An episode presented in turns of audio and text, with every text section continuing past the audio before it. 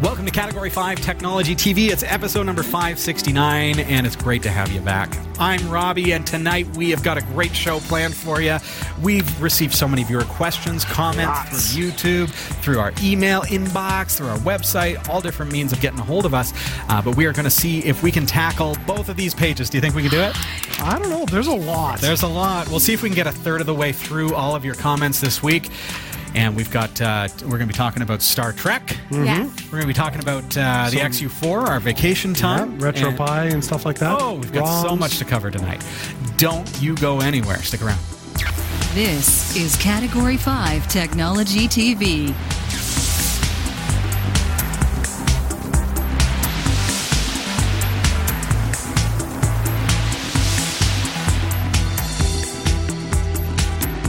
Our live recordings are trusted only to solid state drives by Kingston Technology. Revive your computer with improved performance and reliability over traditional hard drives with Kingston SSDs. Category 5 TV streams live with Telestream Wirecast and Nimble Streamer. Tune in every week on Roku, Kodi, Plex, and other HLS video players. For local showtimes, visit category5.tv.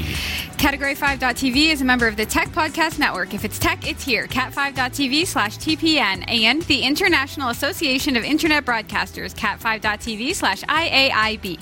Welcome to the show. It's Category 5. I'm Robbie. And I'm Jeff. I'm Sasha. Welcome back. I know we were here last week, Becca and I, but we weren't actually physically here. Here. so I actually had two weeks off. Yes, it was nice. You two had last week off, and Mm-hmm. we just kind of took it easy. You were on vacation. I was on vacation. Vacation update. I'm back. Welcome back, me. Thank you. Uh, you were. You mentioned a couple weeks back that you were camping. Yes. Yeah. How'd that go? It went really. It was a hot, muggy week. It, it was. So prior to going camping, the long range forecast had said thunderstorms from the day we got there till the day we leave. Oh. And then beautiful sun on either side. Yeah. So leading up to camping, we're sitting there going, oh, please, please, please, please get improve. It rained for about an hour at check in. Yeah. Um, so we just. Check in for camping. Yeah, because you check in at 2 o'clock at the campsite. Yeah. And you get the- Oh, yeah. okay. So it's Yeah. like a campground. Yeah, yeah, it was Provincial Okay. Park. Oh, Yeah, cool, all so right. we we so check ins at two, and it rained from uh, two till three. So we just decided to check in a little bit later, Uh-huh. and then we didn't get any rain until Wednesday night when we were sleeping, and then an hour uh, at supper time on Thursday. So we just went out for dinner. Like it was Okay. perfect. The Well, that's rest of it all right. was amazing, Nice. and consequently, uh, I am a blood donor. yes, Mosquitoes? yes. There are many happy mosquitoes up north right now. Mm-hmm. It was just not a good time of year to be out. Were you eating bananas? forest. That's a No, real thing. If uh, you eat it's 'cause bananas, I'm a you get ginger. bitten. Oh. apparently they like my blood. Hmm. Although I have a theory. It was just brutal, though. I mean, I was at the Well, cottage and. You can't. It, it looks like I've got flea Oh, bites Jeff, every. if you guys could see this, it's like it's, it's, insane. it's some kind of disease.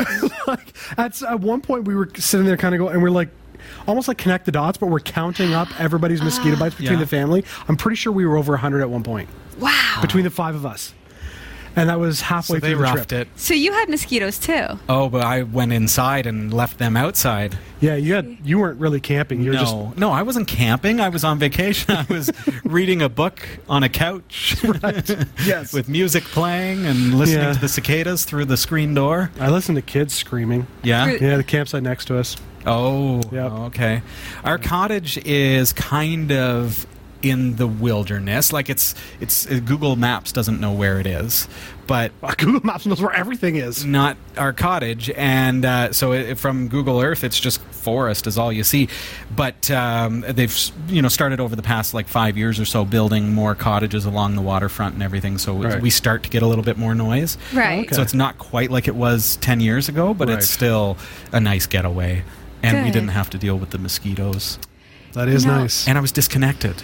When I That was neat. Mm-hmm. When I was in Newfoundland, it was always windy because we were right by the ocean. But if we were ever anywhere where the wind wasn't, Yeah. right? It's like the bugs just were waiting around the corner for Uh-huh. you. Yes, like you yeah. go and they just they know you're there. They get Yeah. ya. It, it all has to do with the moisture. Yeah. It was it was quite interesting because uh, friends of ours went camping uh, at the same provincial park the week prior, Mm-hmm. and they're like, "Oh, how was it?" I'm, li- I'm like, "Oh, it was great, except for the mosquitoes." They're like, "What mosquitoes?" Turns out the section of the park they were in is so dry, like there's no water around Yeah. that there's no mosquitoes. There's no there's no Mm. Oh, wow. pools of water to lay the eggs and Yeah. breed in. So they're like, "We came ready to like get all bugged and deeded up and nothing. So I think I'm going to sleep at Hmm. Nice. their That's side that's of the for next campsite year. next time. Yeah, Yeah. It was Good a time, beautiful though? camp. Everybody Oh, had great fun? time. Yeah. Yeah, I You did were- miss the show though. And you were disconnected, fairly disconnected. You like For the you most were- part, yeah. To be out in uh, w- now, this is like was this like a wilderness park? No, it's just a provincial park. It's next to uh, But when you one? say provincial Which park, one? Oh. so when you say Arrowhead. provincial park, okay. See, I think like Algonquin or something. Like I'm thinking Arrowhead's like beside you Algonquin. have to Yeah. like walk through the forest for ten miles in order to get to your campsite, kind of thing. No, so you this is drove- This is a like drive up. this is Drive like up. a swimming pool and no, no, no. This No? Is a, it's a lake. okay. Yeah, yeah. No, it's but the, the dirt There's- roads like they cleared out trees and you, and then you get to Alright. the clearing and you just you, you camp there. That's Cool. yeah, Did you have like serviced washrooms or? yeah. We had to walk a bit. Yeah. Okay. Oh, they had to walk to the washrooms. Yeah, Nice. That's uh, so you had washrooms right in your cottage. Yeah, you know, I had to Yeah. walk up the flight of stairs to Rough. get to it. Yeah, That's rough. Yeah, it was tough. Yeah. Yeah. running water and everything else. We don't have drinking water, so we had to go to a spring to get our water. we didn't have drinking water either. So where do you get water?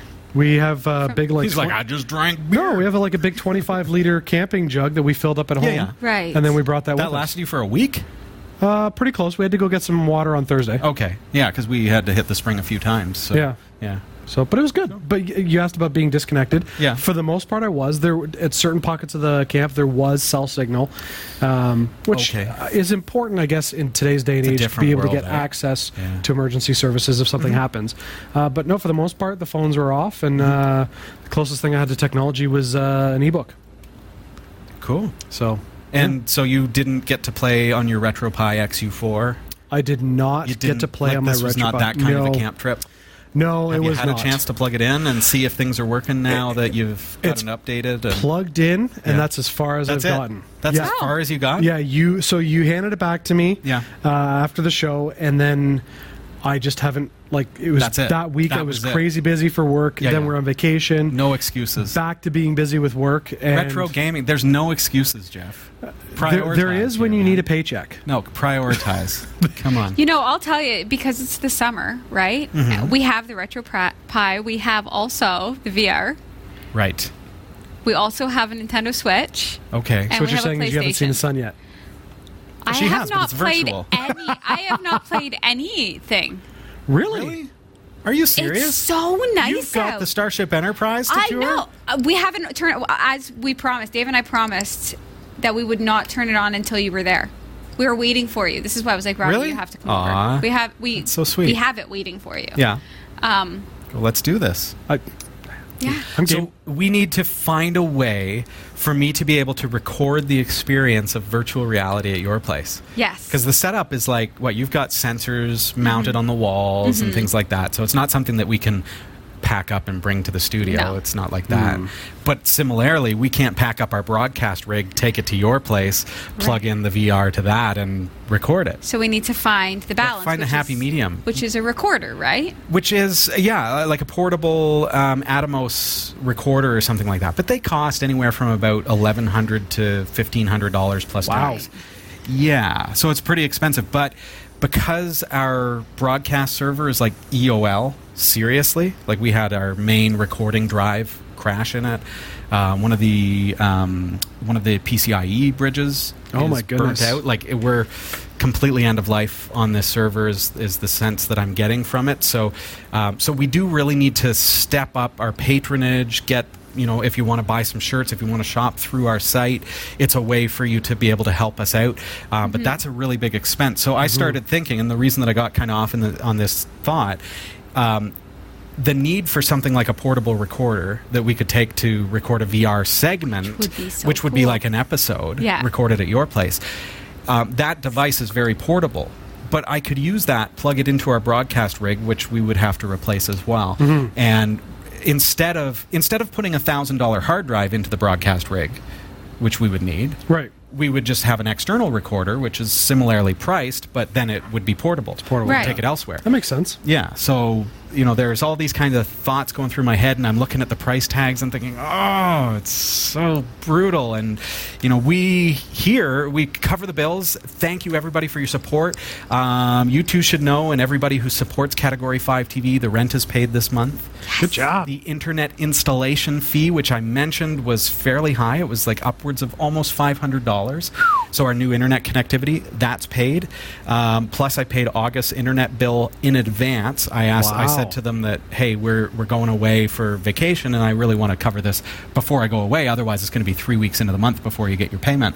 So Right. I asked them to invoice me early, and took care of that as well. That That is is cool. I'm trying to be a really good steward with the finances that we do have, but it is limited. And at the same time, I'm also being very um, frugal with Mm-hmm. that. Like, I'm not spending money and I'm sitting on. I showed you my cart on Amazon.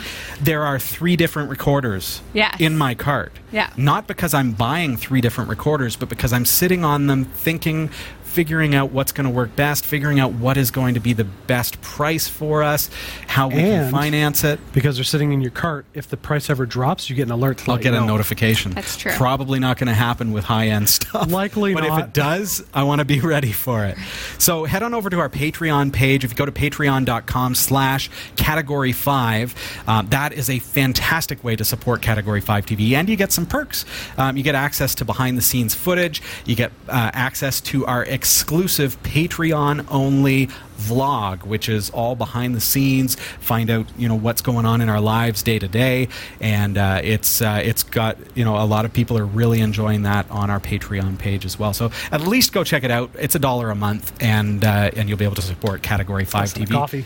it's so uh, like anyone can do a buck but when you think about the power in numbers thing It's true. there's so many folks that watch our show and if just everyone if everybody including you so it starts with you if you would support us in that way just head on over to patreon.com slash category 5 great way to support us last week becca was here with me um, in you know in a pre-recorded way but we were on the air um, talking about nems linux 1.4.1 and so even though a week has gone by since that aired three weeks has gone by since we recorded it. Right. Right. So think So there's about been updates. think about progress in that time. So you look at the change logs from last Wednesday and you think, "Whoa, you know, how did so much happen in just one week?" Well, really, we pre-recorded that episode three weeks ago. Right. So. Get a Just so busy you're vacation. aware, we mentioned. Yeah, no, I didn't touch it. I didn't have internet, so I couldn't do get updates Right. and stuff. So, you have your XU4. Yes. I have a successful compile of NEMS Linux 1.4.1 on my XU4.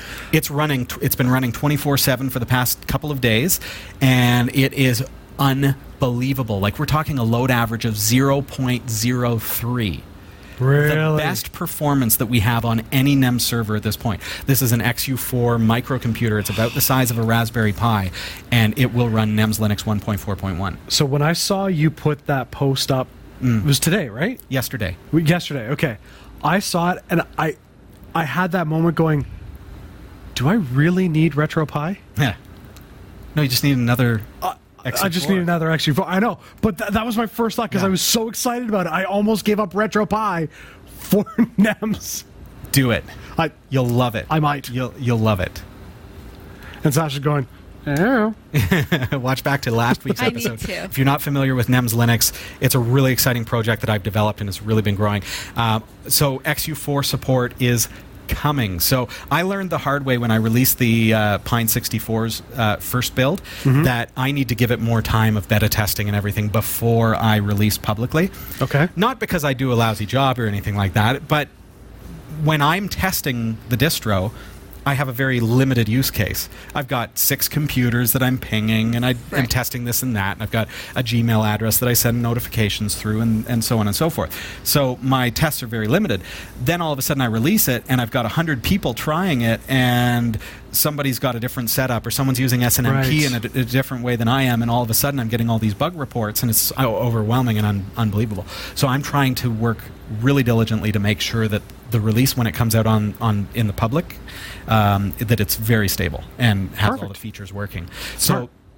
So. Yeah, I think so. And Bill uh, uh, Bill Marshall has been a big part of that process. And I apologize, Bill. I sent you like. 12 different versions of the image. And the image is like six gigs, right? So he's having to download it. He's driving home from work all excited to download it and it doesn't boot. Oh, well, I've got another one for you, so I'll send you that. And he opens that one up, and it works. Yes, but it crashes after 12 hours. you know, some, Right. some crazy thing. So the XU4 build is scheduled for release tentatively in about two to three weeks. I- As I say, it's running 24 7 here. Um, so I'm really, really excited about that.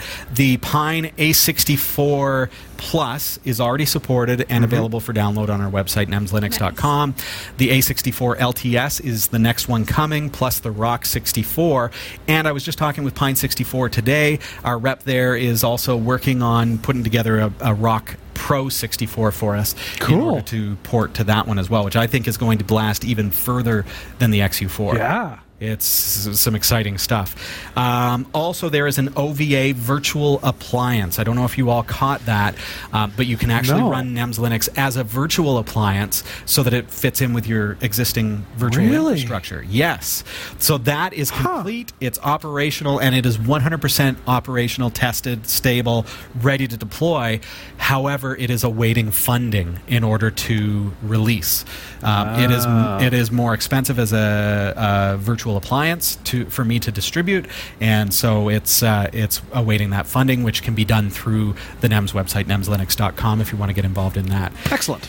We do have to take a really quick commercial break. When we come back, we've got viewer questions, comments. Um, Sasha's getting excited because she loves the viewer question extravaganzas, and we've got them here for you. Stick around.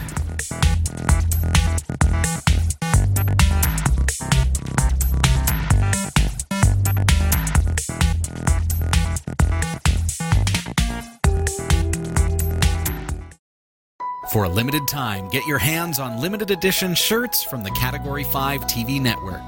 These high quality shirts are manufactured by Teespring, a fundraising website, and your purchase will help support the shows we produce.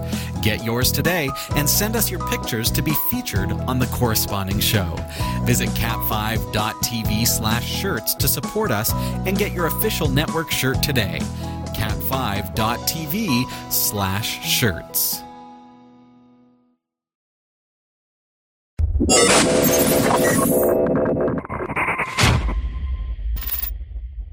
Welcome back to Category 5 Technology TV. So glad you're here. Hey! And glad you're here. Well, thanks, man. And glad you're Hey, here. thanks, Jeff. All right. So it is viewer questions. Lots and lot. Like, look at this. That many viewer questions. So many. Save the trees. Speaking of saving Ah, Really trees, need more Oh, e-paper. I know. we do have a question from no one. oh yeah. Quotations. Oh, that's their name. No one. their name This is, is no actually one. from someone. That's right. Named no one. That's I right. like this person. All right. So no one. I like no one. Wants to know, and this is about the boogie board sync that we covered a month ago ish. yeah. Oh, I love that thing. That's the thing that you're using. At Yeah, work. yeah, yeah, yeah, yeah. It's like a e-paper. Speaking of e-paper, the e-paper tablet that saves via Bluetooth or USB connectivity Yes. to an app. Yes, I want that's that correct. on it. Yeah. Yeah. So the question is, does the Boogie Board Sync app work on Raspberry Pi? So uh, first off, if you want to know what we're talking about, go to cat5.tv slash ePaper. Hmm. So we covered this device uh, about a month ago, and uh, it, it came as a result of you guys looking at some ePaper a couple weeks prior. Yeah, and Which that's I- what I, I use. I, I You use it too, and How do I you love it? Oh, love it. Right, but my question was, does it save? And can I sync it up? No. And you guys are like, oh no, it's just you hit the button, it's gone. They don't make such a thing, Jeff. And the next week, he's like, "I bought this." And now I need, I want to buy it because Oh, I'm going yes. to school and I need it. I think for It, it's school. amazing. So I've been using this Yeah. consistently at work. Daily? I use it for when I'm doing negotiations. I'm using it for meetings. Like all the time, I'm using it. I would love it. Just uh, you know, not to digress or anything or, or sidestep, but for the kids to draw on and do Sure. and stuff like that because they can save it, wipe it, save Yes. it, wipe it. Yep. There's no paper. There's you get stacks of paper. Mom and dad, you know what I'm talking about, and then you got to go through and recycle it, and it's heartbreaking to do so, but you've got to Yes. do it. You got to do it without the kids knowing. So it's like 11 o'clock at night, and Yes. sorry kids. So the reason I wanted was to be able to sit, like to save my notes Yes. Mm-hmm. and sync them up and you know compile them. So I'll use um, like PDF and I'll because they're all Condense saved as them into PDF one pages file and I'll if put them it's all into from one, one meeting. file. Okay. Exactly. Yeah. Yeah. Mm-hmm. So it's wonderful that way. So this question relates to how it syncs up and how you get those files. And so the question does it work with Raspberry Pi? The short answer is yes. What? It does. No. So I have not. I personally have not synced it up to the Raspberry Pi, but on the website myboogieBoard.com. sa- Okay. For the Sync 9.7, it says which computer operating systems are compatible with the Boogie Board Sync. The Boogie Board Sync is compatible with any operating system that recognizes a USB storage device. The VDC software is compatible with Mac OS X That's it. uh, 10.8 and OS above. 10. OS The, the X stands for 10. yeah, but it's OS X 10.8. I'm just Oh, okay. I'm reading it over. OS 10.8. Yeah. Yes. Windows Vista 7 and 8. Uh, and then they're saying if you're using Windows 10, please contact support. Now, it doesn't mention Linux there, but it But mass- does. it does- so it shows up as a mass storage device when you plug it in. Yes. You have file system access to the PDF Yes, files and things that's like correct. that. Brilliant. yeah. Now, the one feature that will not work with the Raspberry Pi Do tell. is uh, remember how I showed you there's a button on the little pen? Yeah. So with that button, you can use your Boogie Board Sync to do like live Live stream. on um, Ah, yes. on like a Yeah, you PowerPoint projector demonstrated up on that. Mm-hmm. a screen. So it, that will not work with the Raspberry Pi. But as far as being able to sync it and transfer your files, absolutely it will work. Um, so you can Bluetooth it to your devi- device. You can email them then to yourself. Love it. Uh, or you could just use the cable, connect via USB. So there you go, no one, who's actually someone. It does work on the Raspberry Pi. Okay, and to take that one step further, there are actual projects in development, third party projects that allow the Boogie Board Sync to communicate with Linux. Because remember, the Raspberry Pi is Linux at its Right. heart, right? Right. So the Raspberry Pi 3, for example, has built in Bluetooth and it has four USB 2 ports. Mm-hmm. Right. So you can connect it by USB or you can connect it by Bluetooth. But because the app is not natively supported, what can you possibly do other than, as you say, accessing it as an external hard drive kind of setup? Correct. But check this out. So if you do a quick search on Google for Boogie Board Sync Linux, because remember, Raspberry Pi is powered by Linux. You're going to install like Raspbian. First one that comes up is called Boogie Sync Tablet. Introduction. This is an implementation of the user space driver for using the Boogie Board Sync as a tablet under Linux. Blows away your That's- theory that some of the features doesn't work. Carrying on, it says there are two apps. One is for USB input and one for Bluetooth. That's awesome. It uses Pi USB, Pi Blues to interface with the device and the U input system via the EUDEV for Python. Oh. Love it. So it generates input signals directly over that connection, and it warns that it is still in the early days. However, it is operational and it's available. That's the first Google result for what was my search? What was your search? Boogie Board Sync Linux. Excellent. So we know that you know these are the, it's on GitHub. It's an open source project. There are other projects as well. There's one called Mobile Read uh, for Boogie Board. There's Sync for Boogie Board. I, I'm just looking through the the results here on Google, you know, whatever search engine you're using. So that's one for you anyway. So Mm-hmm. good to know that that's the nature of open source and how things Yep. work. So around there you go. here. There you go. and it's pretty cheap on Amazon Great. too. It's Fantastic. Oh. going to end up something I own. Like I, I can't. like I, I think we all need one of these. I can't stop thinking about it. So Bill here- said, "Well, the, you're not really replacing the paper. Yes, we are. legit you are. Think about it. If we, if all three of us had this boogie board sync, hundreds of dollars cheaper than a tablet, yes. like a, a say an iPad or uh, like a Samsung Galaxy Tab or something like that, and do away with this every week. Yeah. Well, see, here's what I love about it. So when I'm doing negotiations for contracts, um, a, a lot of our proposals are back and forth digitally, so that you know when you've got an entire page of language, Yeah, you were showing us instead of that having there. to like retype it, Yeah. somebody can you know you take the digital file, you make your edits, and you send it back. Yes. Oh, So I can bargain digitally that way, even though we're in nice. the room. So with my notes.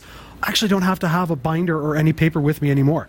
It's amazing. And it's so much so that I've been at the table and I've been stopped in the middle of a presentation and somebody's going, What is that? Yeah. And I explain it to them. I show them. me show you. And I go, Here. And I draw a smiley face. I sync it. I email it to them. They pull up their phone. There's a PDF of the smiley face. And they're like, I need that. And I go, Let me get you the link. so Cat5.tv slash ePaper, right? that's right. Yes. But, so people have been buying it just simply by seeing me use it. It's Sure. the best thing I've ever seen. it's really cool. well, I it's do, not the best thing I've ever seen, but I do it's like the it. best thing. I do like it a lot. That's the boogie board sync. Yep. coming soon to Linux.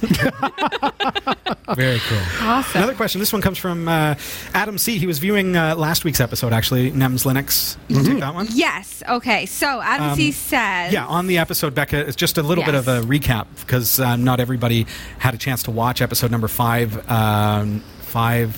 Five 68. 68. 68. 568. I've lost all track of all just a few time. of them. Not everybody's had a chance to watch episode 568 just yet. So, just recapping a little bit, Becca and I got talking about compatibility between Linux, alternative software, and Microsoft Windows, Mm-hmm. particularly LibreOffice as a Microsoft Word and Excel replacement Yes. for. Word and Excel, and compatibility between offices where you've got to send it to somebody who is limited to Windows. Right, and this is interesting because this is a question that's been just like burning inside of me Hmm. that I've been really wanting to ask. So I'm happy that you covered it. I haven't watched it yet. Hmm. Okay, well, you gotta completely, do but I that. need to it's only a week because old. I'm hoping that it. Yeah, it only it only happened a week ago.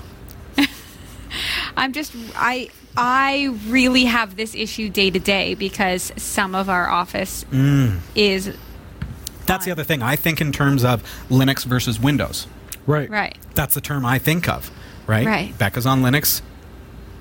Computers that, uh, at the school are on Windows, so she's taking college. Right. She's got to send files in Windows doc format.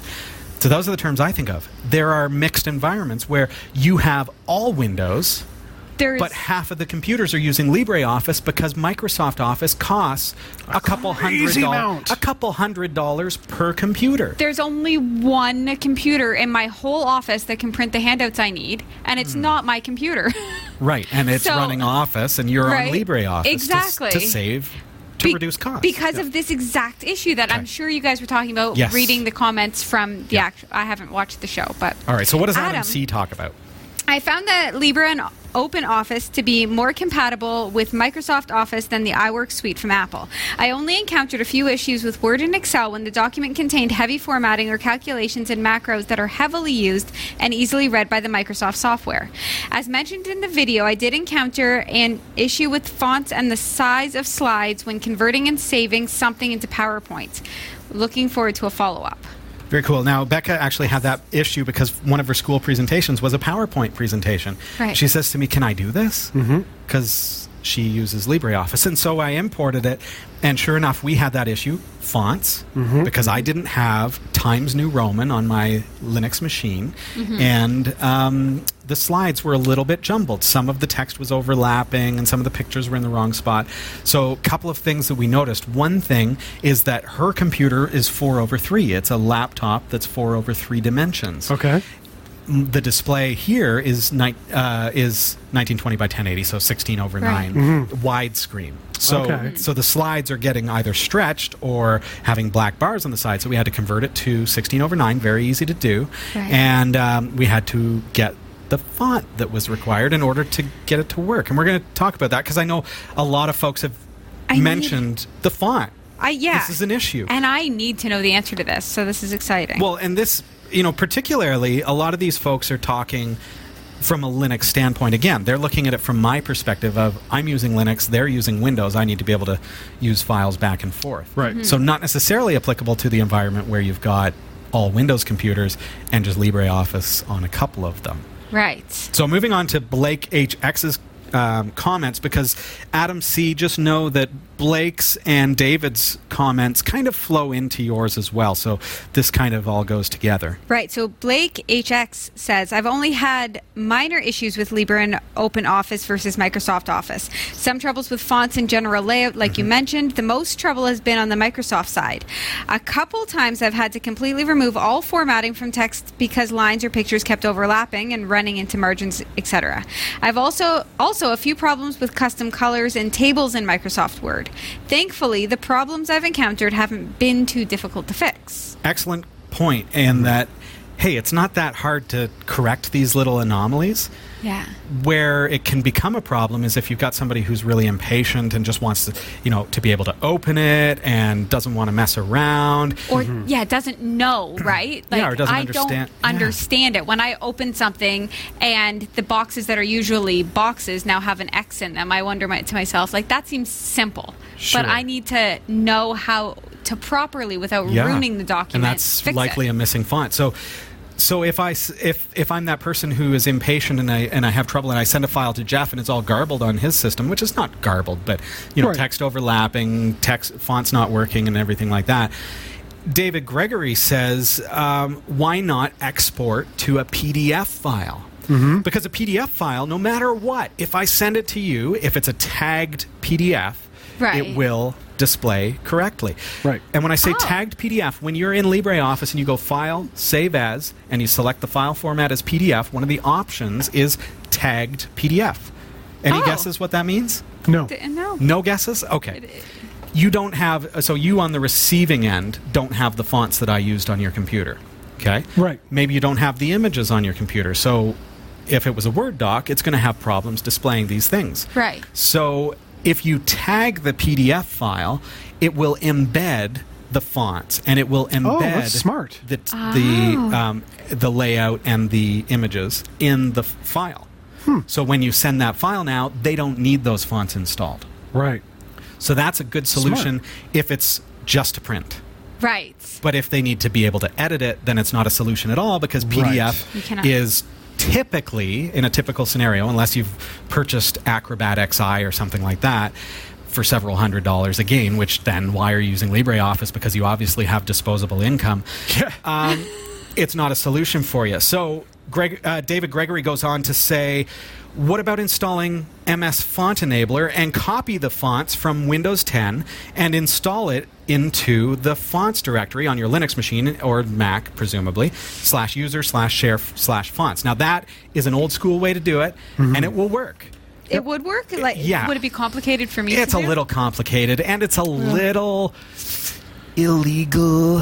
Oh, okay. Not ri- like nobody's How is gonna- it illegal? You're taking Microsoft fonts from Windows 10. These are proprietary font files that you have to be licensed to have. I think to- that's you crazy. can You can find them all over the Right, right, internet right, as, right, right. as But you font have- files. So, when you install Linux, because Linux is a free operating system and they are all about hey, if you install Linux, you're not breaching any copyrights. Everything is Right. free, it's all open source. Right.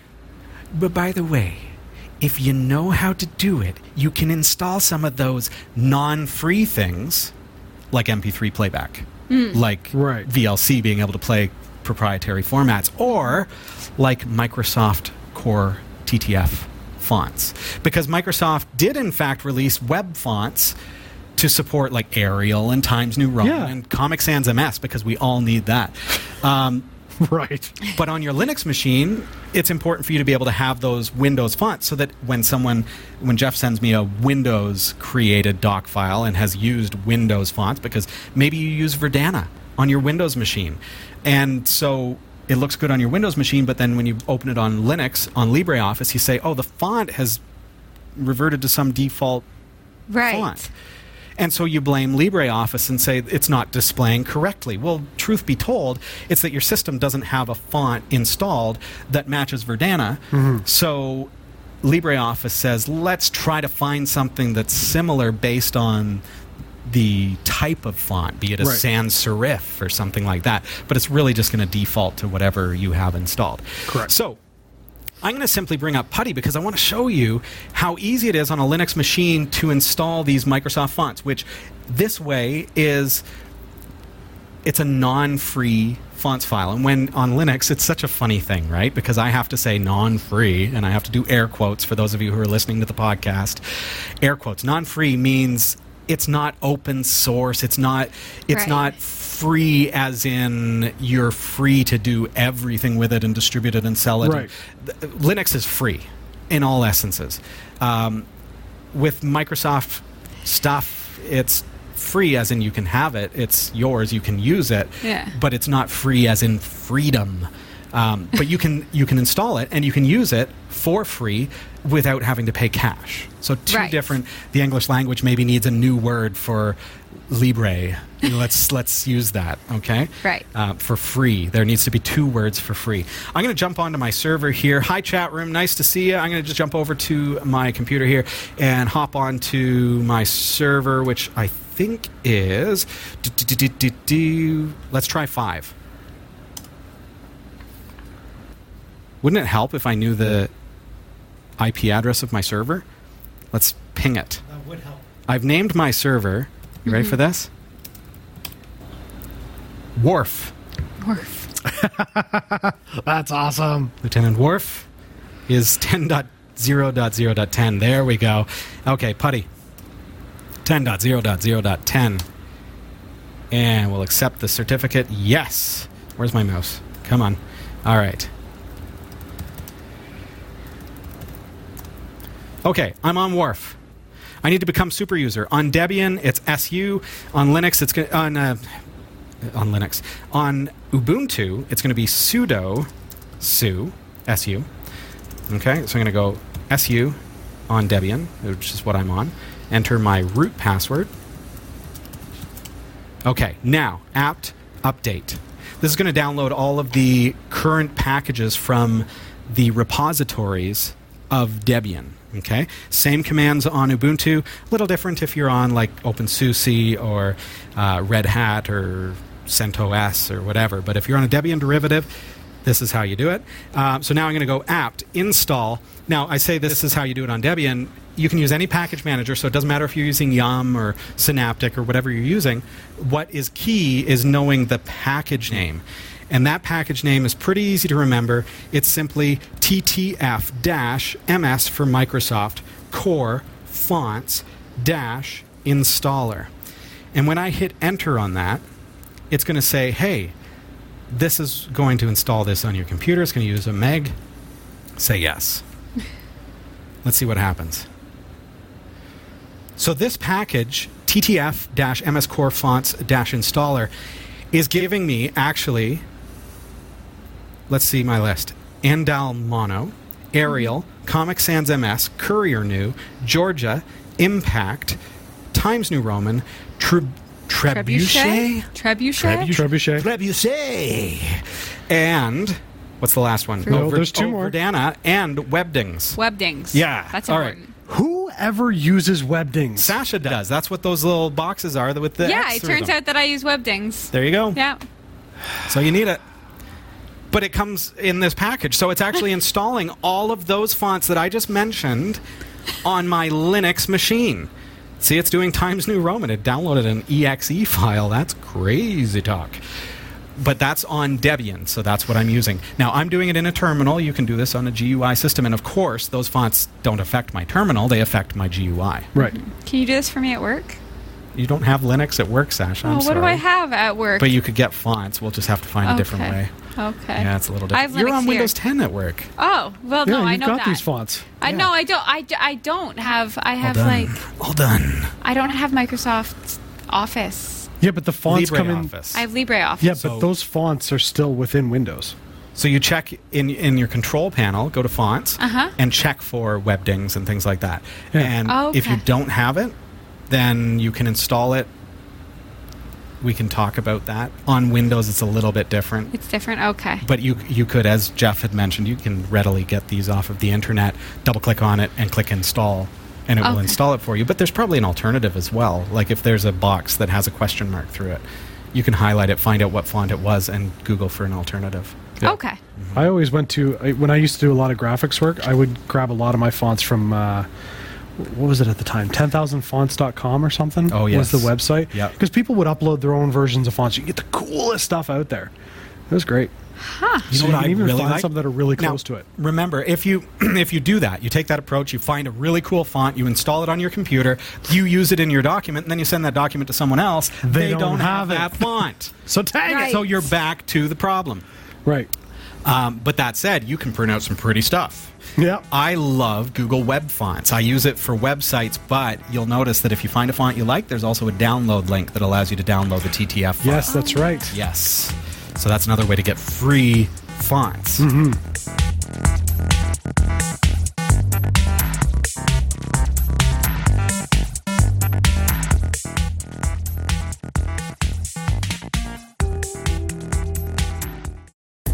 Whether you shop on ThinkGeek, GearBest, B&H Photo Video, eBay, or Amazon, or even if you want a free trial of Audible, you'll find the best deals and support the shows we produce by simply visiting the shopping sites you already frequent by using the links on our website. Visit category5.tv slash partners for the full and ever-growing list and help us create more free content like this show. Thank you for shopping with our partners and thank you for watching.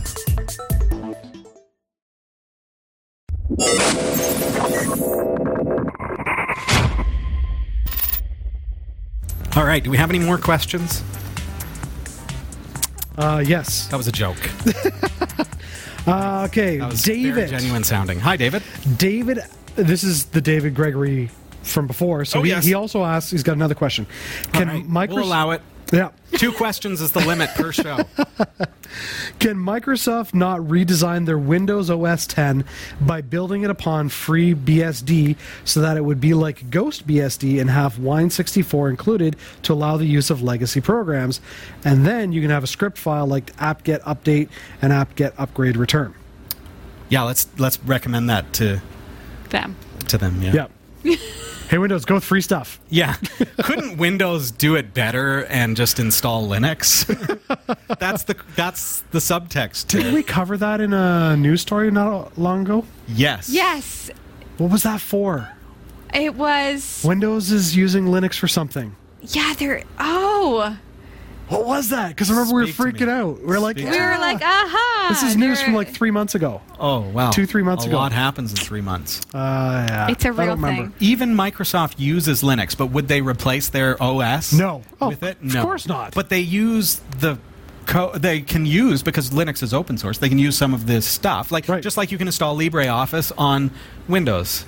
But Lin- Windows and Linux are both built off the basics of Unix. Windows? At its, its Mac original OS form, is.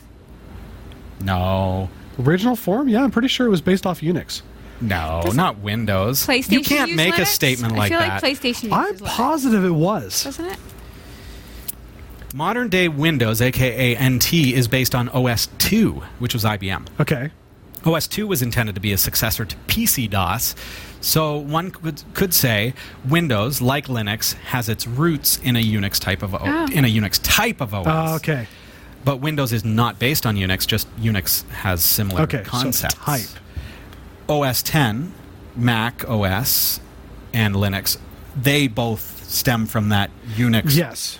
recode, BSD, Linux, OS 10. Windows, not so much. Yeah. Phew, I'm so glad Wikipedia agreed with me.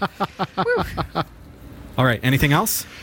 Eric eighty five Hi, Eric. asks, "What's a reputable website to download SNES and NES ROMs, etc.?" Thanks. Oh no. So You're, you're going to ask that and make me demonetize this video? As soon as we answer this, Google's a- AI is going to pop on and say, Well, Sorry, I you're hate not. to, like, it's spoil- not agreeable with some advertisers. it's a spoiler alert, but there's a lot in the news about this too. Yeah. okay, so before now, I would have said E- EMU, EMU Paradise would have been what I would have said. Right. Right. But we won't. But we won't, and the reason that we won't isn't because it's not great, but because Nintendo. All right, here, here's the problem. Let's back up a little bit. Yes. Retro gaming is twofold. Is it piracy, or is it preserving a legacy piece of software that has been abandoned, aka abandonware, by the original developers? So as long as nobody's interested in it, it's rhetorical. Yes. The question. So this is my, this was my theory months ago, and now is coming to pass. yes. Why is Windows Windows? Why is Nintendo bringing out SNES Mini? Why is Atari bringing out the Atari Mini devices? Why is Nintendo now doing an NES Mini? Why are these devices coming out? Because they are now as the company who owns the intellectual property for those games, they're now re-releasing them to establish that they are not abandoned. Correct. That Right. they are the intellectual property of Nintendo or Sony or Atari. And this is what is coming to pass. And this is what I had prophesied unto you just several months ago. It was recent. And it's Yeah. happening. Yes. And so, Emu Paradise, who was always dedicated for 18 plus years to making it so that all these old games that we grew up with, then by we, I mean not necessarily you young chaps that are watching the show, but you know, me, Generally, like 30 ish plus. 30 ish plus as of 2018. So those old games that we used to play as kids, I mean, we hear stories, and, and even the developers at uh, Emu Paradise have said, like, we have stories of people who have gone to war and watched their friends die and turned to retro gaming as a means of going back to those times 20, 30 years ago when it, they were s- sitting in the room with those friends Yeah. and playing games and ha- and and all these wonderful stories of camaraderie and the the friendships that were established around Super Mario Bros and you know Right. Donkey Yeah. Kong and Contra and everything else. So what has happened is Nintendo now with the SNES Mini and the NES Mini has stepped up its game and sued Emu Paradise. So wrong. And so Emu Paradise has simply said, fine, throw in the towel. We're just not going to do it. We're just going to close down everything that we've been doing here for 18 plus years because Nintendo is coming at us with all their lawyers, all their Right. everything else. So we're just going to shut it down. So the site is still available. You can still go on to emuparadise.me E and see the repository of games that they had. But if you try to download any of them, it will take you to a document that says, Can't Hmm. have it. Thank you for your years of support.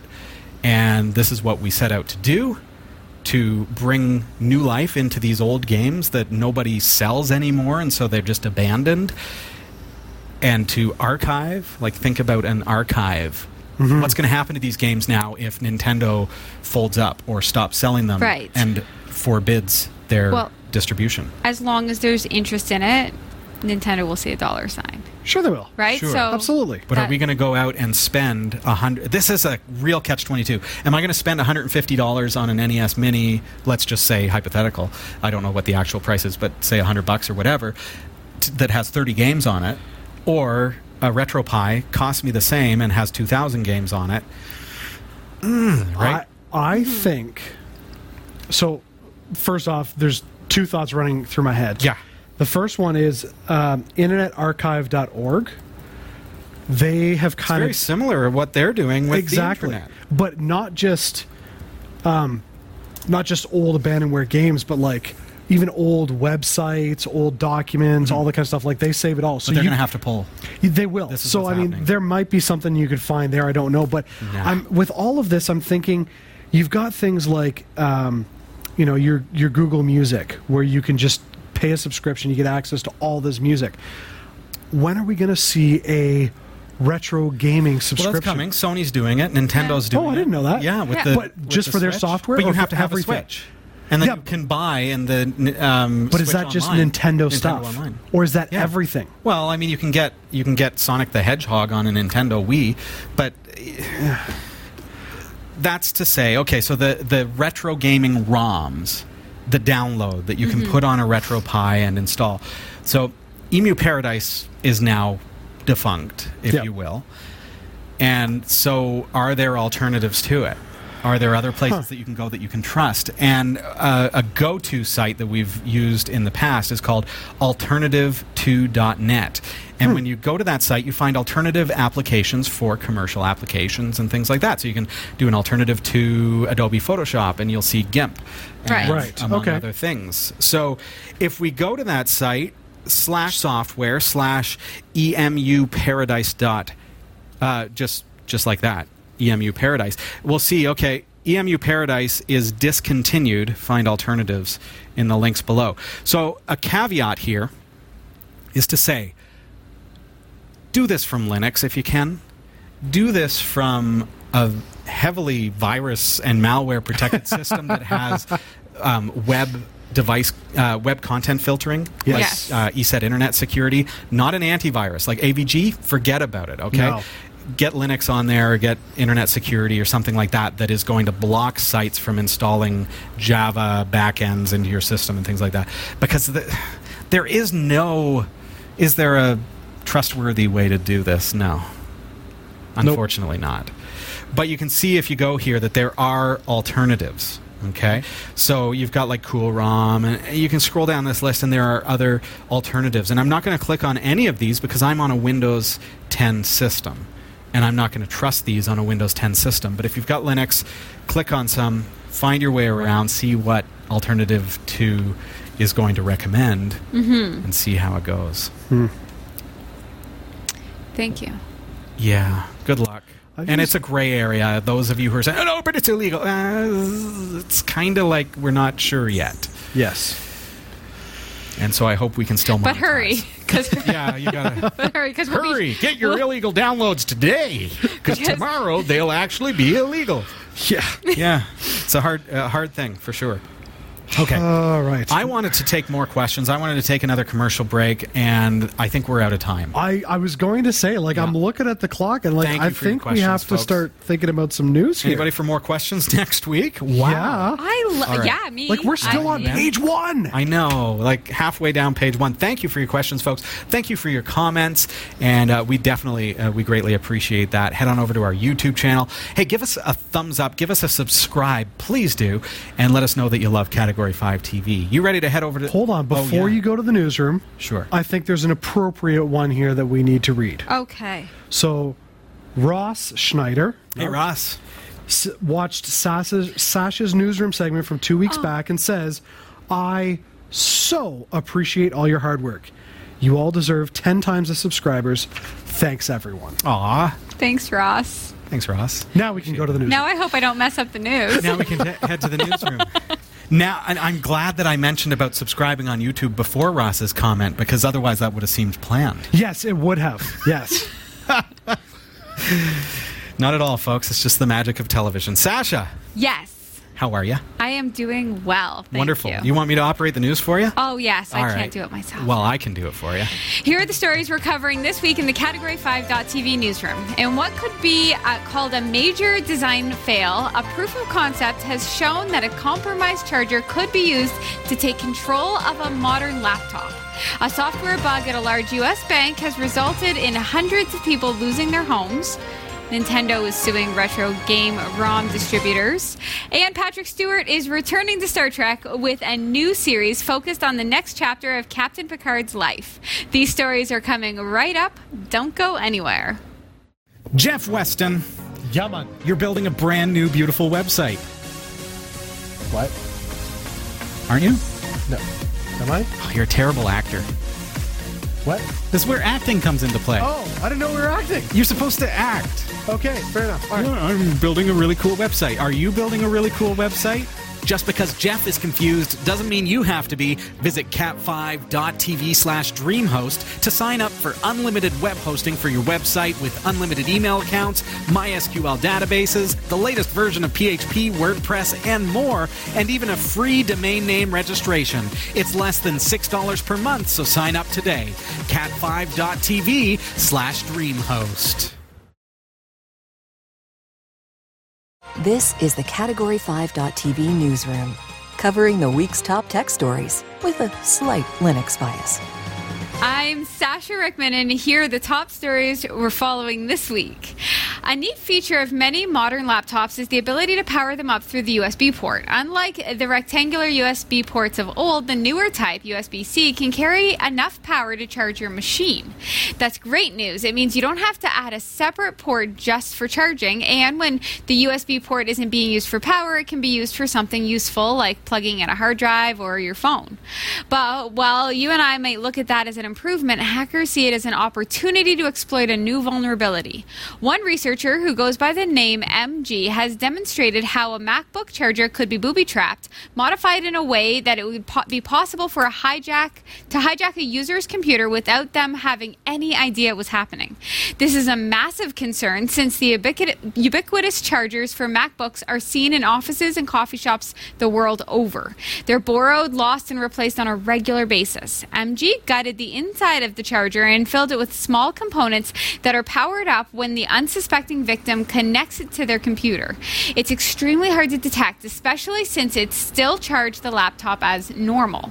The hijacking device was able to insert a fake login screen into a website. He could use this method to scoop up whatever data the user had entered into the fake site. MG said, In the demo, we're just capturing a username and password, but this could also inject malware, rootkits, and persistent types of infections that could be malicious. While early in the testing phase, he predicts the attack would likely work on any machine that uses USB C to get its power, saying, In this case, it's an Apple, but it works in HP, Lenovo, and a lot of others. Yikes. Okay. Big Didn't yikes. think of that. Right. So, really, like common sense would say, if you know that this is happening, the power is with you now because knowledge is power. You keep your charger with you all the time. You do. You don't use anybody else's. Right. You. It just. It has to become a protected piece of equipment for you now. But how many times have you gone into places and seen like charging stations? It's like, hey, charge your phone. Oh. Everywhere. Kiosks everywhere. Everywhere. I'm so, just- like, how do you know that what you're plugging into is actually legit safe? Right. So here's the thing. In my mind, it's the spot that plugs into the laptop Oh. that's compromised. I know exactly how it happens now. I've just I had to get on here. Right. I'm on apple.com. Okay. Well, that's a whole lot of white. USB You yeah. can't really see it. USB C power adapter. $79. Right. What? Yeah. That's Kiosk in the mall. $15. yeah. That's how it happens. Exactly. Some obscure Chinese manufacturer on Amazon. $12. Free shipping. yep. And your firstborn child. That's frightening. Yeah. So we understand how this works. I mean, a USB port is multi it, universal serial bus. That's what it stands for. You can plug in a printer, you can plug in a camera, you can plug in your phone, you can plug in your charger, and now charge your MacBook or Yeah. presumably a, a desktop c- or a laptop computer. Yeah. Now install something in there. We've heard about devices that you plug it into a USB port and it will fry the whole computer. Yes. What if they did that? Yeah.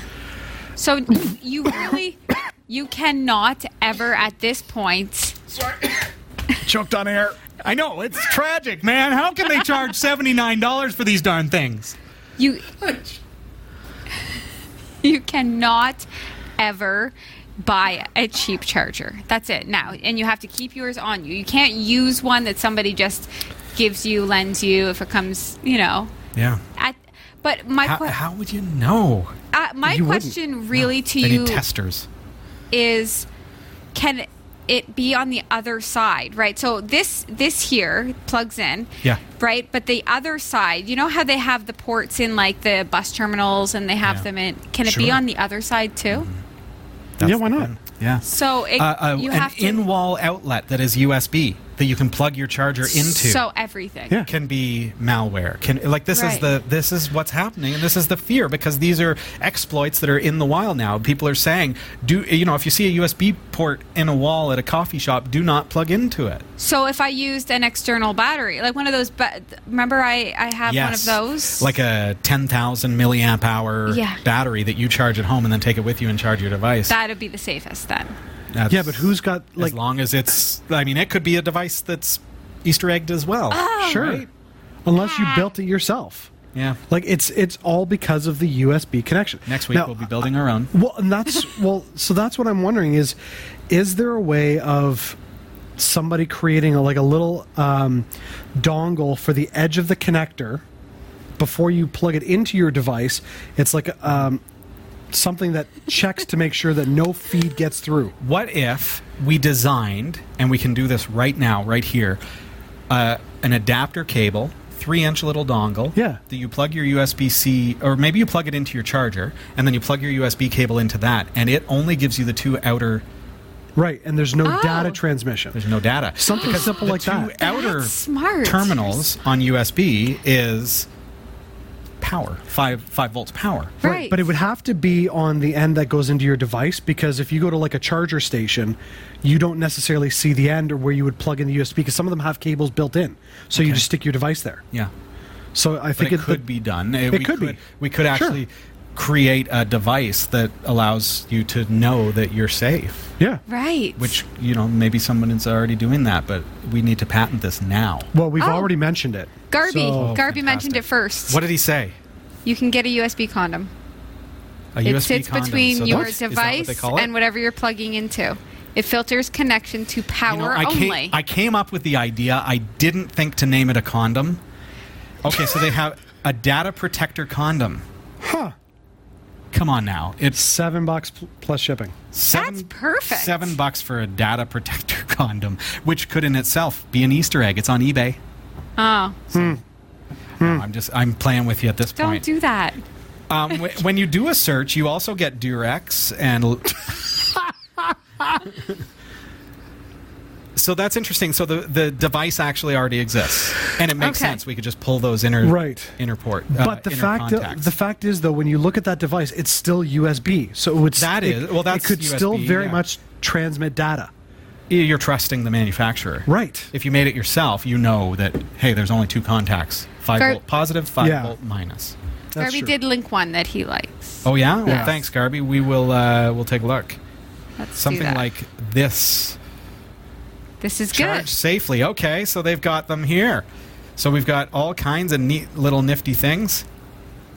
Oh, Same see, kind of that's deal. the one I'm talking about right there, going into the side of the MacBook. Jeff is pointing to this little guy over here. Yep, that's the one I was thinking. Something like that. Mm-hmm. There you Hmm. go. That is obscene. Huh.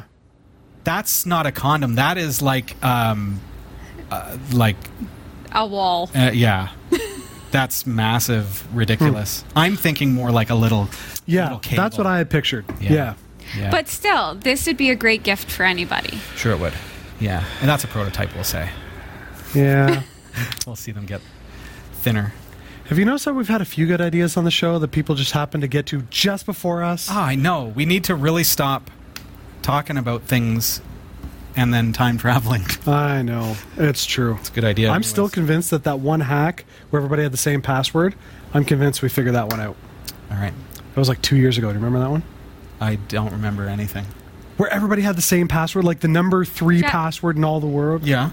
Was like. a Oh common- yeah, what we came. All right. Oh yes, yes. Yeah, yes. we can put that Watch solution. that back. That was really interesting. I, th- I, I still think, yep. Can I Yeah. interrupt you for a second for the next news story, perhaps? do you want to? Do you want to actually do the news, Sasha? Maybe a little. Do we need to like stay on track here? A flaw in a U.S. bank's computer software led to 625 customers not receiving government loan assistance to which they were entitled, and 400 of those lost their homes as a result. The government scheme was designed to help people struggling to pay their mortgages. Wells Fargo, which is the third largest bank in the U.S., said that there was no clear direct cause and effect relationship between the error and the loss of homes. However, compensation is being offered, negating that claim.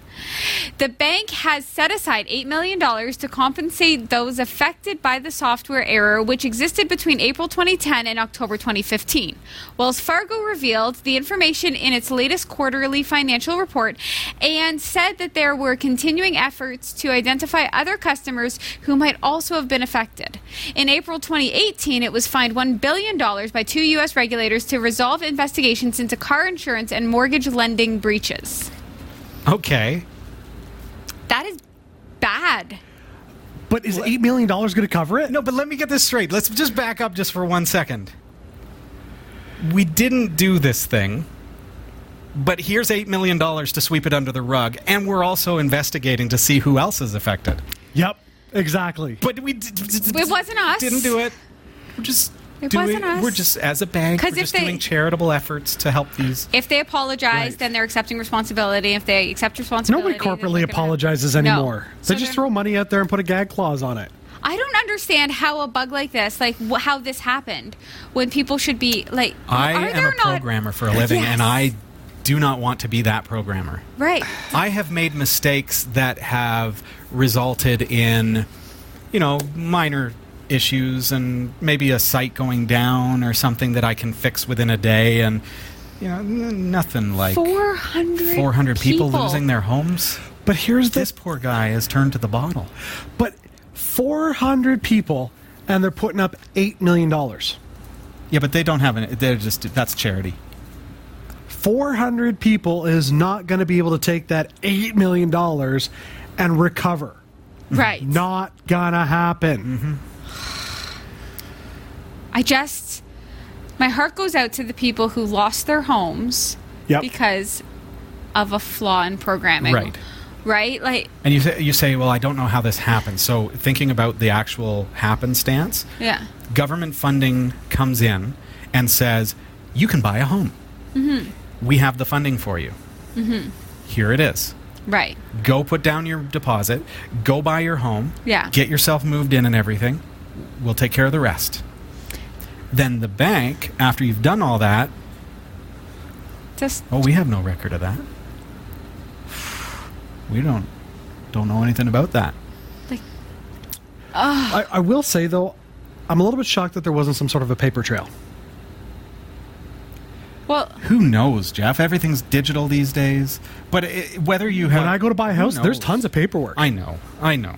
There's something that we don't know here. Yeah. there's a lot that we don't know here. But what we Hence the do $8 million know, dollars. it's Dollars? who's not responsible. That's right. yeah. And I've had things happen where, you know, I've.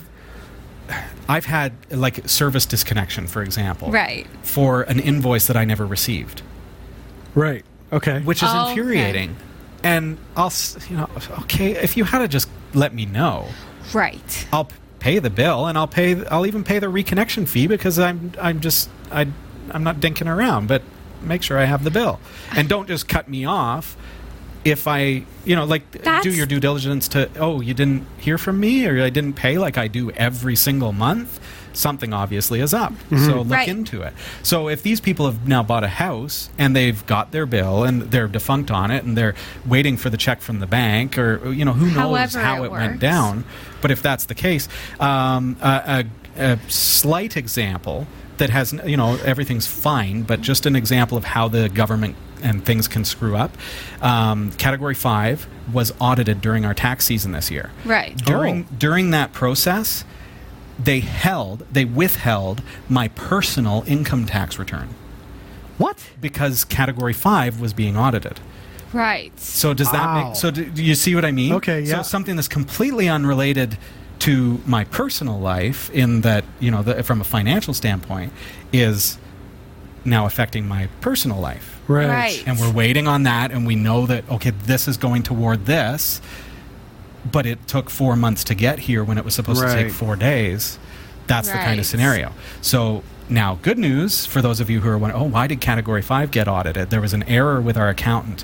They fixed it, and we actually got a return Awesome. because Yay. the government audited us and saw, oh, we owe you money, which, yes, that's the way to, that's the way to have it. That's right? the way to end the story. Well, That's- I've way never down to- yet been audited where it hasn't turned out that the government owes me money. That's fantastic. really? Audit me every year, government. Like I've I've I'm gonna say I've lucked out because I think I've got really good records, but yeah.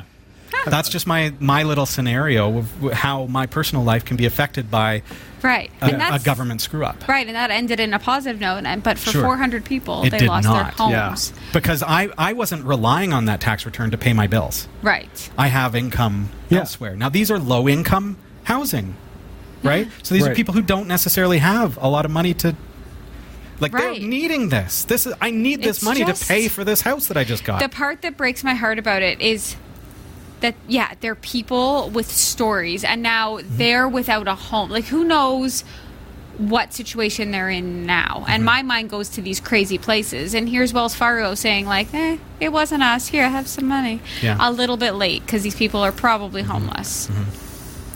Could be. in a lawsuit filed in late July by Nintendo of America against two ROM distributing websites, the company states that the sites are built almost entirely on the brazen and mass scale infringement of Nintendo's intellectual property rights. Those who run the sites, though, have a different story. By law, Nintendo is well within their rights to defend their property when someone else is distributing it without permission. What the lawsuit doesn't touch on, however, according to those who run the sites, is that the value that, that they have when it comes to the preservation of older video games. A ROM is essentially a copy of the video game software that can run on a computer with the help of an emulation program. Emulators like those provided in RetroPie are legal as long as they don't actually offer the games themselves, just a way to play them. People can also legally dump their games in order to play them on the emulator as long as they own a physical a physical copy. Distributing those dumped ROMs, however, is the illegal part. The lawsuit, which asks for $150,000 for each game the ROM of each game ROM that was hosted on the site and $2 million for infringing on the trademark has caused other sites to disable access to their ROM library. One su- such site is Emu Paradise, founded in 2000.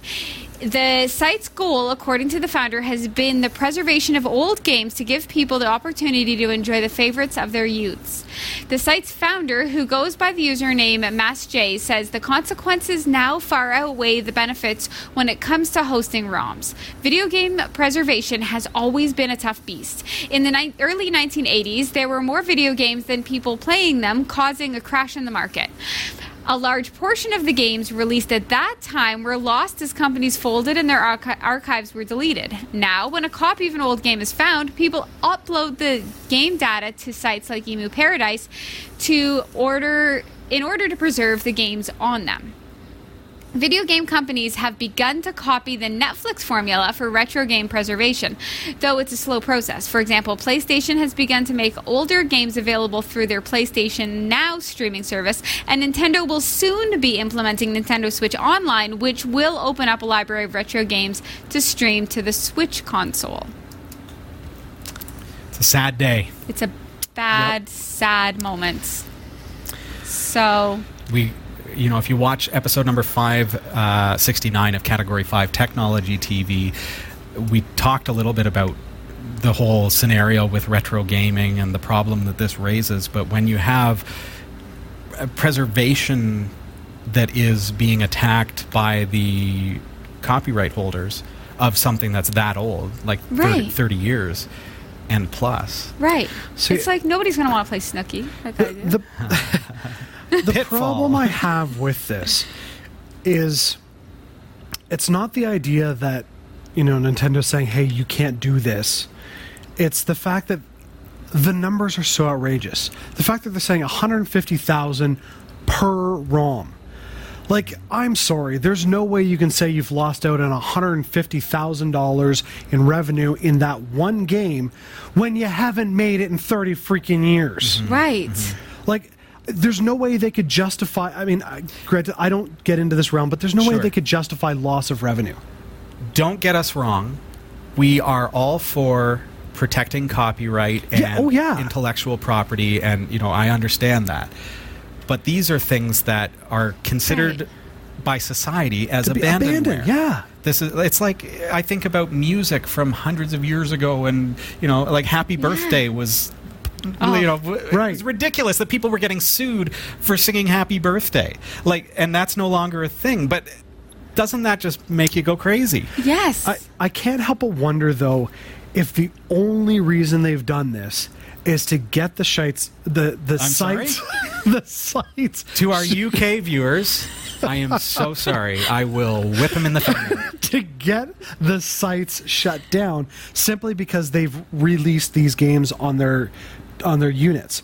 If they hadn't have released those units, say like three four years ago, they didn't care. Hmm. Sure. They Right. weren't looking at it. I This mean, is why they did it. This is why they brought out those Exactly. new Yeah. NES minis. so then what it should be is a cease and desist order, not a lawsuit like Yeah, this. yeah, yeah. Like Right. you want to protect your stuff, fine, go for it. You're totally entitled Okay. to that. But go about it in a way that doesn't make you look like the big bully on the block. That's Right. my issue. That's my It's- biggest issue with this. It's not like Nintendo is some little floundering company that's just trying to just make its way in the world. You have enough money. Right. Like, you don't need more. You're fine. Yeah, like the You're gonna number be okay. one selling console. You're gonna be okay. I have a Switch. I Theory. like it, but I I also have a retro pie and I love that. Don't take that away from me. Let's I'm- see how like what happens to e- Emu Paradise. They shut down. Yep. The site is still up, but you can't download any ROMs. What if Nintendo is taking a, an approach of let's play the brute force, come in with ridiculous lawsuits Right.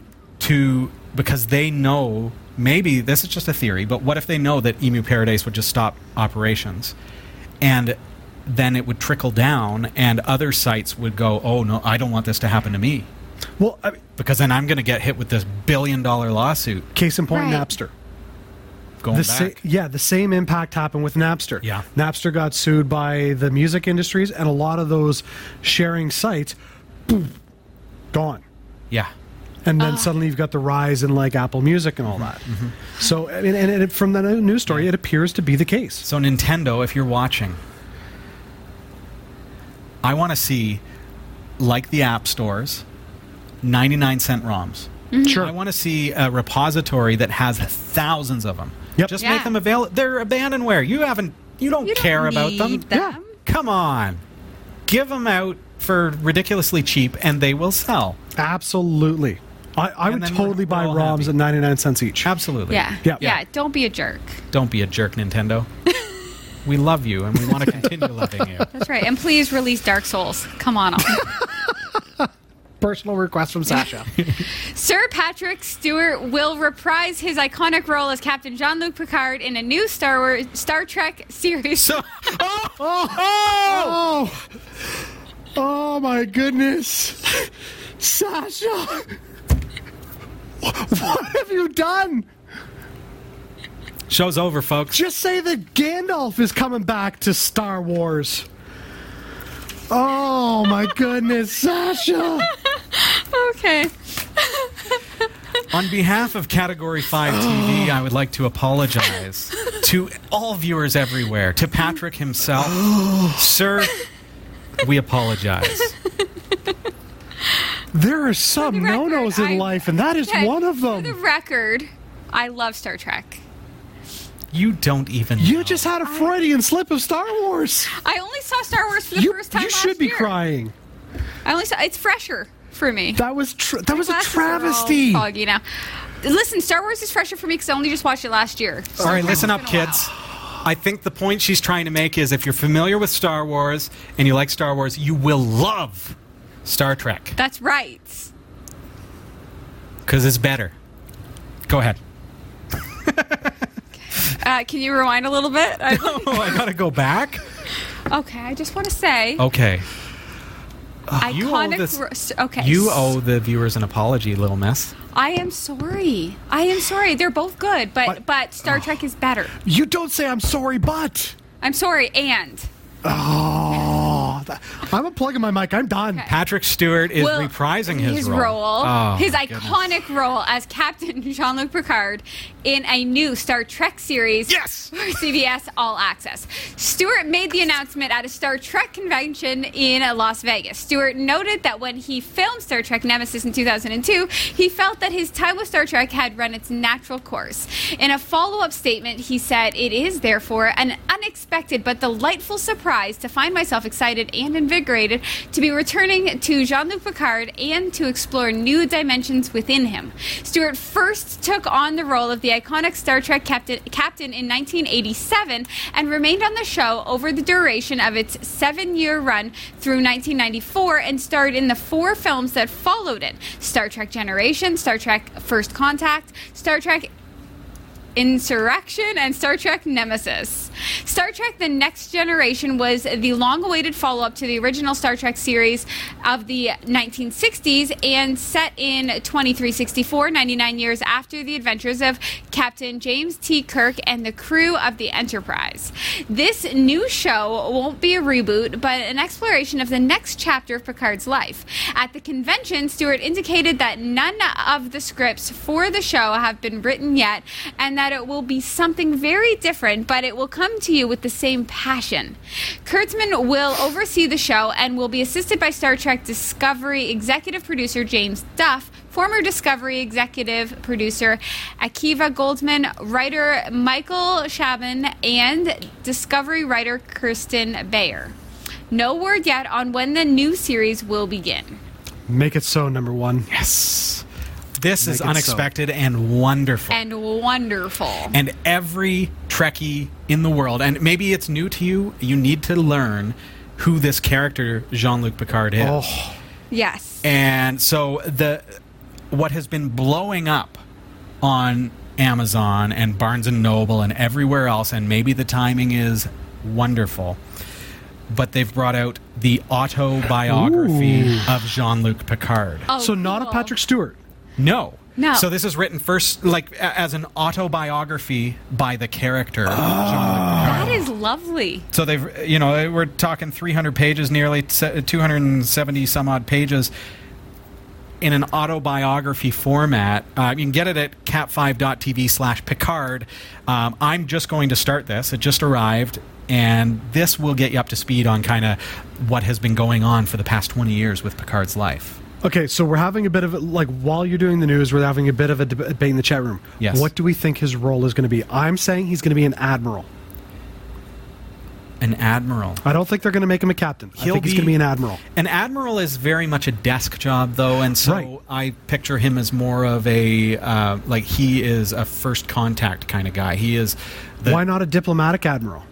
perhaps Like on a sh- on a ship. a diplomat who is yeah uh, like not a desk diplomat, but Right. Somebody who is like yeah, wouldn't it be neat if he was on a ship? I, I would love to I see can't that. picture him sitting down at Starfleet headquarters. And just exactly being at a and, and desk. having the like that, That would be a internal really boring debate between he's got to be the admiral and so it's not his ship but he wants to call the shots Hmm. like what if it's Beverly's ship? oh yeah because they got married Hmm.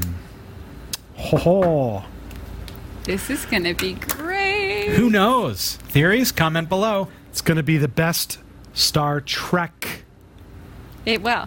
That's going to be amazing. Big thanks to Roy W. Nash, Orangeman, and our community of viewers for submitting stories to us this week. Thanks for watching the Category 5.tv newsroom. Don't forget to like and subscribe for all your tech news with a slight Linux bias. And for more free content, be sure to check out our website. From the Category 5.tv newsroom, I'm Sasha Rickman. Thank you, Sasha. I'm Robbie Ferguson. I'm Jeff Weston It has been a pleasure having you here with us this week. Uh, we're going to brush Sasha up on her Star Trek knowledge, and uh, we will again be back next week. And looking forward to seeing you here. Take care. Bye.